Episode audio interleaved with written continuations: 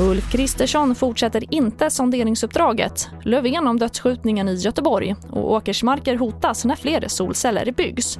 Ja, här är TV4-nyheterna som börjar med att Moderaternas partiledare Ulf Kristersson fick ju tidigare i veckan i uppdrag att sondera terrängen för att bilda en ny regering.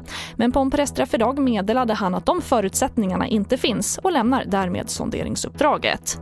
Efter beskeden från andra partier som partigrupper, efter besked från enskilda riksdagsledamöter, så drar vi slutsatsen att det finns 175 mandat som kommer att säga nej till en ny regering. Och på den grunden har jag dragit slutsatsen att det inte finns parlamentariska förutsättningar för att fortsätta sonderingsuppdraget. Och det sa Ulf Kristersson. Och sen till Göteborg där ju en polisman avled i natt efter att ha beskjutits i Biskopsgården. Polisen var i 30-årsåldern och relativt ny i yrket. Och Socialdemokraternas ledare Stefan Löfven sa för en stund sedan att det här är ett angrepp på hela vårt demokratiska samhälle. Ingen ska förlora sitt liv när man gör sitt jobb.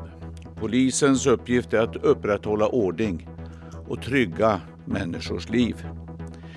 Ett angrepp mot en enskild polis är därför ett angrepp på såväl vår rättsstat som hela vårt demokratiska öppna samhälle.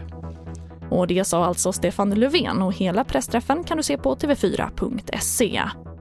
Och vi avslutar med att det byggs allt fler solcellsparker i Sverige. Enligt en kartläggning som vi har gjort visar det att det handlar om marknadsområden motsvarande 2500 fotbollsplaner som planeras eller redan byggs. Och i många fall är det brukbar åkermark som används, vilket framöver kan komma att bli ett problem. Men det är lite dubbelt. Vi har en livsmedelsstrategi som säger att vi ska odla mer livsmedel i Sverige, och det tycker vi är jätteviktigt, jättebra. Samtidigt så har vi behov av fossilfria energislag, och då tycker jag, eller vi, att det är jättebra att även svenska och skånska lantbrukare kan vara med och producera en fossilfri energi till det växande behovet i samhället. Och det sa Helena Nilsson på Lantbrukarnas Riksförbund som får avsluta TV4-nyheterna. Jag heter Charlotte Hemgren.